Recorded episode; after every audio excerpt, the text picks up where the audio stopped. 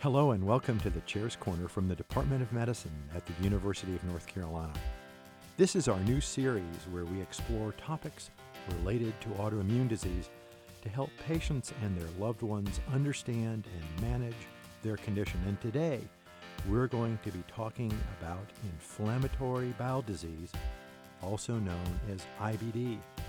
I B D describes at least two conditions, Crohn's disease and ulcerative colitis, and today we welcome Doctor Millie Long, an associate professor of medicine in the Division of Gastroenterology at U N C, and she sees patients in our Inflammatory Bowel Disease Center. Doctor Long also serves on the Crohn's and Colitis Foundation of America as chair of the Professional Education Committee, so welcome Millie Long. Thank you. What is inflammatory bowel disease? What does that word mean? Inflammatory bowel disease refers to ongoing inflammation in the lining of the bowel. There are two main forms of inflammatory bowel disease, both Crohn's disease and ulcerative colitis. The difference between the two has to do with the location of where we find uh, the inflammation and the depth of the inflammation and the type of complications that can arise.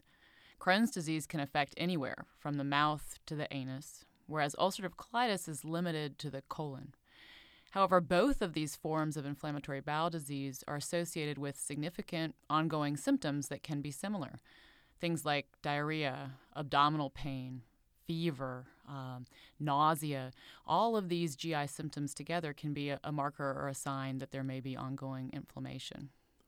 Now, there's another three-letter acronym that differs from I B D or inflammatory bowel disease, and it has the acronym I B S. Mm-hmm. What does that stand for, and what are the differences? Irritable bowel syndrome, or I B S, uh, is actually a completely different disorder. Irritable bowel syndrome is where the bowel is very sensitive, and the bowel can therefore drive some degree of ongoing symptoms. And these symptoms can actually be fairly similar to that of inflammatory bowel disease. The difference is, is that inflammatory bowel disease can cause damage to the lining of the bowel, actual true structural damage, whereas irritable bowel syndrome really refers more to a collection of symptoms. They're managed very differently, in that for inflammatory bowel disease, you really need to focus on medicines that treat inflammation. Whereas for irritable bowel syndrome, we work on, on ways to help to improve symptoms through perhaps dietary management or medications to help with uh, constipation or diarrhea, things like that. And so it's very important uh, if someone does have symptoms characteristic of one of these groups of disorders to see a physician, and that physician can help them to determine um, whether their symptoms may be coming from inflammation. inflammation, which is treated quite differently. Is there any other way of figuring this out by oneself? If you're a patient sitting there listening to this podcast, can you figure out yourself if you have irritable bowel syndrome or perhaps an inflammatory disorder? You know, there are some what we call red flag symptoms, symptoms that really you should see a doctor for um, pretty quickly to help us to rule out this inflammation. If you have bleeding in your stool, that can be a sign of ulcerations in the lining of the bowel, and that is something that may be a marker for inflammation. If you have weight loss, that's a sign that you may not be absorbing well from what you're eating, and that could be a marker of inflammation. So particularly with those two symptoms, I would really encourage you to, to seek a medical provider. But that said, these conditions do overlap, and I think talking to your physician, even starting with your primary care physician, is absolutely appropriate. They can, they can help you to determine whether your symptoms need further evaluation.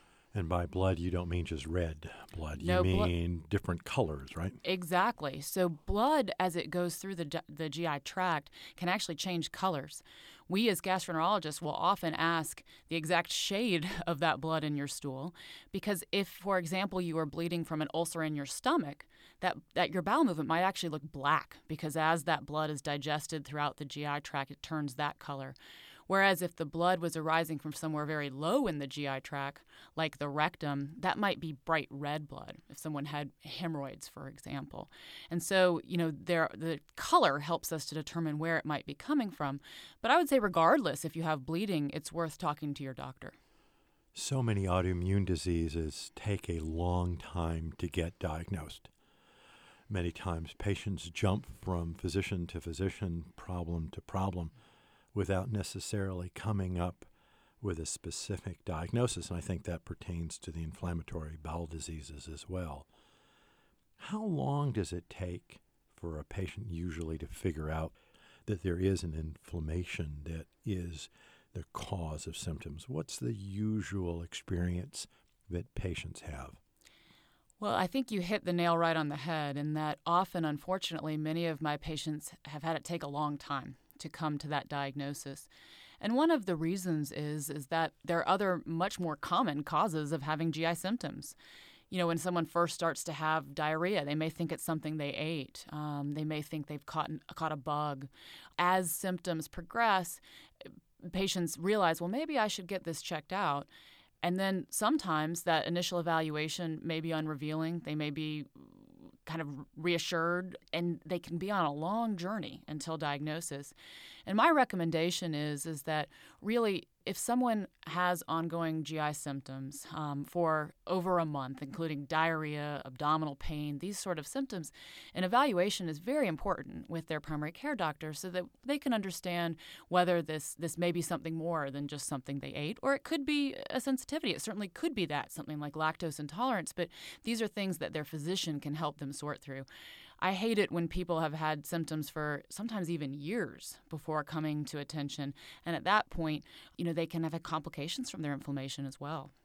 So when the patient comes to see the doctor, in addition to describing the current symptoms, mm-hmm. it's really also important to make sure that there's a record, even a written one, that describes all of the problems and for how long they've they've had them. Absolutely. That's very helpful. To have a diary of symptoms and understand how long things have been going on, and, and, and other factors, too, to think about things like weight loss. And believe it or not, to think about other associated symptoms. Autoimmune diseases aren't always just one set of symptoms. For example, with inflammatory bowel disease, there's something called extraintestinal manifestations. And what this means by extraintestinal is it's outside the gut. So people that have inflammation in their bowel could also have symptoms of inflammation in their joints, or in their eyes, or in their mouths with oral ulcers, or even in their skin.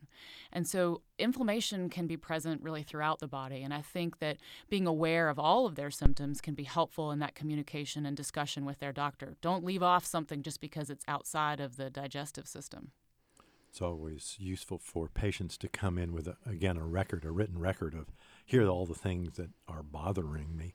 Clues physicians and other providers in that there's something systemic going on.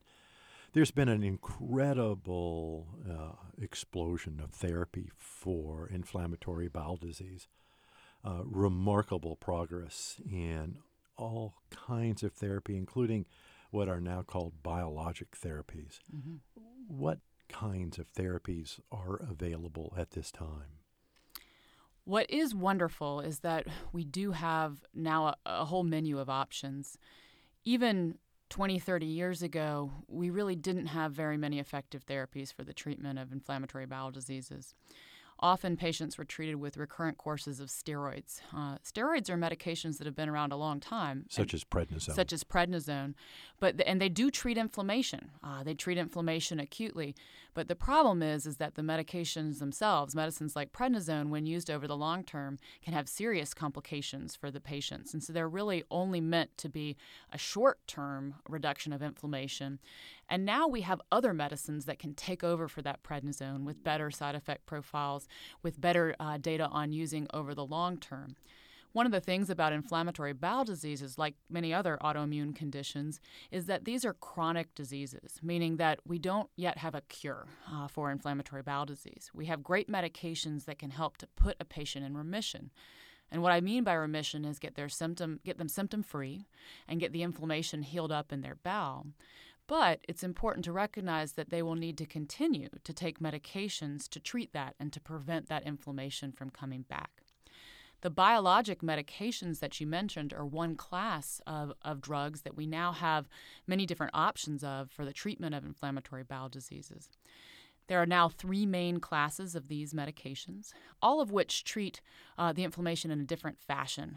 I often will tell patients, we have to think of a lot of different ways to treat the inflammation. Some of these medicines turn off inflammation at the systemic level, meaning they turn off inflammation all over the body. And that's why some of the medicines we use are also used in other autoimmune conditions that you'll be highlighting uh, on this on this podcast series. We also have a newer class of biologic medications that's gut-specific, meaning it actually only targets the gut itself. And so there are a broad array of options, and I often will individually tailor the medicine choice based on the patient in front of me. So the first class were drugs that target an inflammatory mediator called tumor necrosis factor, or T N F, and there are several options now to there block are several. T N F. And the, the gut-specific ones, give me some examples of those. Sure. So there's a new class of medications for the treatment of, of both Crohn's disease and ulcerative colitis called an anti-integrin therapy. One of these is vedolizumab. Uh, this is a gut-specific medication that blocks how inflammatory cells stick to the lining of the gut. And by blocking this gut-specific uh integrin called alpha four beta seven, we're able to selectively block inflammation in the gut without having the medicine treat inflammation elsewhere.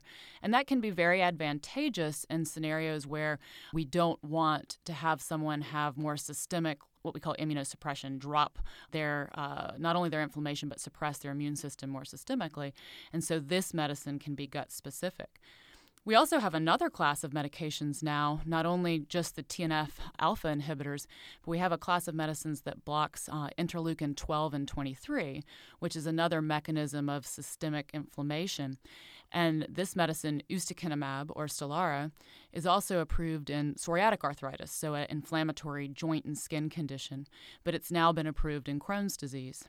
And so what's very nice is that we now have several options. Not everyone responds to the first medication we try, and it's very important that we find the right medication for the right patient. And I think emphasizing to patients that there are, are all these options, so just if you've failed one class of medications, there still may be other options for treatment that can be quite effective.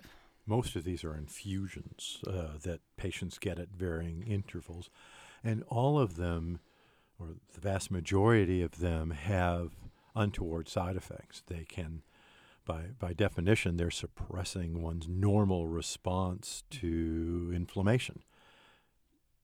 The question then comes, can one ever stop these medications? When it's it's become easier to figure out how to start them, but when do you stop them for a patient, for example, with Crohn's disease? Or if you start one of these medicines, if you're a patient, does that mean you're going to take it for life?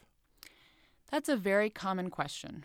And the answer is, is for right now, we know that these medications are something called a monoclonal antibody. Uh, whereas if once we start it, if we are to stop it, we may not be able to come back to this same class of medication, as the patient may actually develop something called antibodies where the medication will no longer be effective.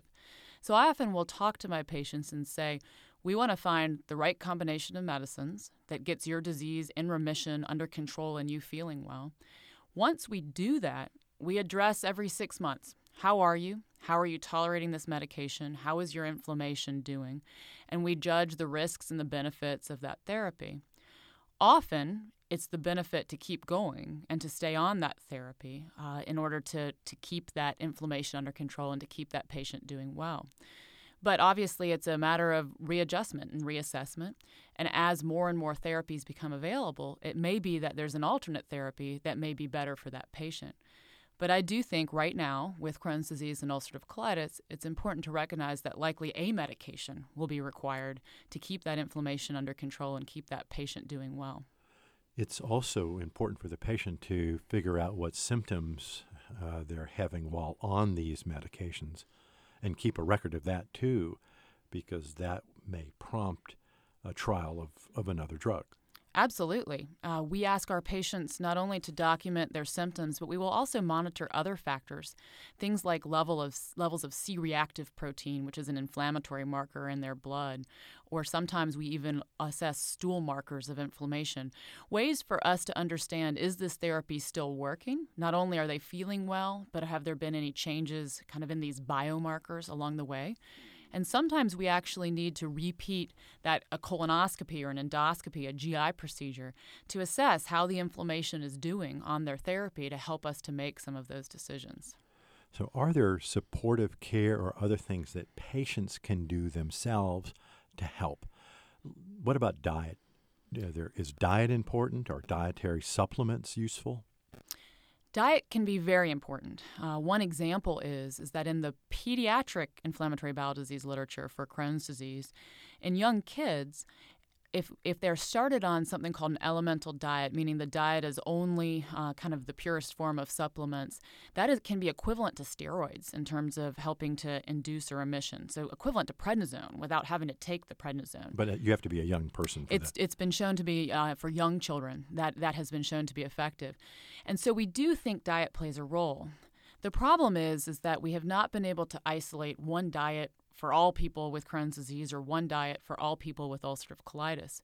What we do in our practice is we often will have our patients work with a nutritionist. And just as you mentioned about keeping a diary of symptoms, keeping a diary is very important as they're eating and, and trying new foods to help to have an individualized um, list of foods that may help or worsen their symptoms. And so we work on an individualized approach. Now, I am excited in that there will be a new study that we will be taking a part of here at U N C that's sponsored by the Crohn's and Colitis Foundation of America, where for the first time there'll be something called a randomized controlled trial of a dietary intervention, where we're going to be looking specifically at one diet called the specific carbohydrate diet. Some patients feel that this may make their symptoms better, but we don't necessarily have the evidence yet to understand what it does uh, to inflammation in the gut. And this study will be some, one way where we're trying to assess that. And so I do think as we're just as we're getting more more uh, therapeutics for the treatment of I B D, different medications, I think understanding the role diet will play is kind of the next frontier of how we're going to manage this disease. Many patients with autoimmune diseases and many patients with inflammatory bowel disease have real trouble uh, adjusting to the disease, adjusting to the medication, adjusting to the idea, as any one of us would, that, oh my goodness, I'm started on medication and I'm going to be on this medication for a long, long time, in fact, for life. How does the patient's mental health Uh, play into this whole care pathway? It's huge. As you mentioned, it can be so difficult to adjust to these diagnoses and to deal um, with symptoms. And depression and anxiety can be common, and in fact have been shown in numerous studies to actually exacerbate the underlying inflammatory bowel disease. And so we as gastroenterologists will often try to try to help patients from a mental health standpoint as well, because we recognize not only the impact on the patient and their day-to-day life from having the underlying depression, anxiety, and other mental health aspects, but that this can also complicate their course of disease. And so there are medications we can use to help with that. And I think equally as important, if not more important, is working with a psychologist. In fact, here in our U N C uh, Inflammatory Bowel Disease Center, we have a psychologist in our clinic who sees patients in the G I clinic because we recognize uh, the importance of, of mental health. And they often will work on relaxation techniques or something called cognitive behavioral therapy, ways to minimize pain sensitivity. And all of these things can be very important. And it, it's really become a, a mission at the national level as well. Other I B D centers have moved to this model. And I would encourage any patient uh, with underlying Crohn's disease or ulcerative colitis to reach out to their physician. Often their gastroenterologist is the physician they see the most, and talk about some of these mental health aspects, because there are things we can do to help. Many of these are mental health issues that are expected. Absolutely. Uh, they're not unusual. Patients have trouble adjusting to all sorts of, of the things that they're forced to, to, to deal with. You mentioned that you're using all of these wonderful drugs, but that you can't look at a patient and say they're cured. You tell a patient they're in remission on therapy uh, and that there are other therapeutic vines in the jungle. But you can't look at them and say you're cured. In order to be able to do that, you're going to need to do, as a community, a lot of research to get that next step. How do patients get involved in research activity? Because that's how your community has learned so much about this group of diseases. I can't stress this enough, that it this is a The, a wonderful community of patients that, when given the opportunity, many not only want to participate in research to try to help, hopefully, themselves in terms of uh, ways to treat and improve from a Crohn's disease or ulcerative colitis perspective, but that the knowledge gained can help other patients as well. One example is a study that uh, we have here at U N C that's actually an international study. It's a study called C C F A Partners, or Crohn's and Colitis Foundation of America Partners. And this is an online study where p- anyone across the country with inflammatory bowel disease can join. And they fill out surveys every six months. It includes information about their disease, maybe prior surgeries, current medications, but it also includes information about some of these other aspects that we're mentioning, something we call patient-reported outcomes, things like their mood, things like if they're able to get out of the house and do the things they want to do, aspects about fatigue, pain. You know, all of these factors play a huge role in the course of uh, inflammatory bowel disease, and we need to better understand how our treatments uh, are targeting how the patient is living as a whole. And that's the focus of this study. What I also love about this study is that patients are really citizen scientists. They log on to our community and propose research questions. And then we take those research questions and we We'll, we'll go from there, often including the patient, and try to answer these important questions. One of the studies I mentioned earlier, a diet study um, that is being done uh, through the Crohn's and Colitis Foundation of America, was actually an idea that was proposed by a patient through this platform. And that patient is working with us to answer this important question that we've now been able to um, receive funding for and are moving forward nationally. And so I would encourage patients to visit a website, C C F A Partners dot com. Dot org.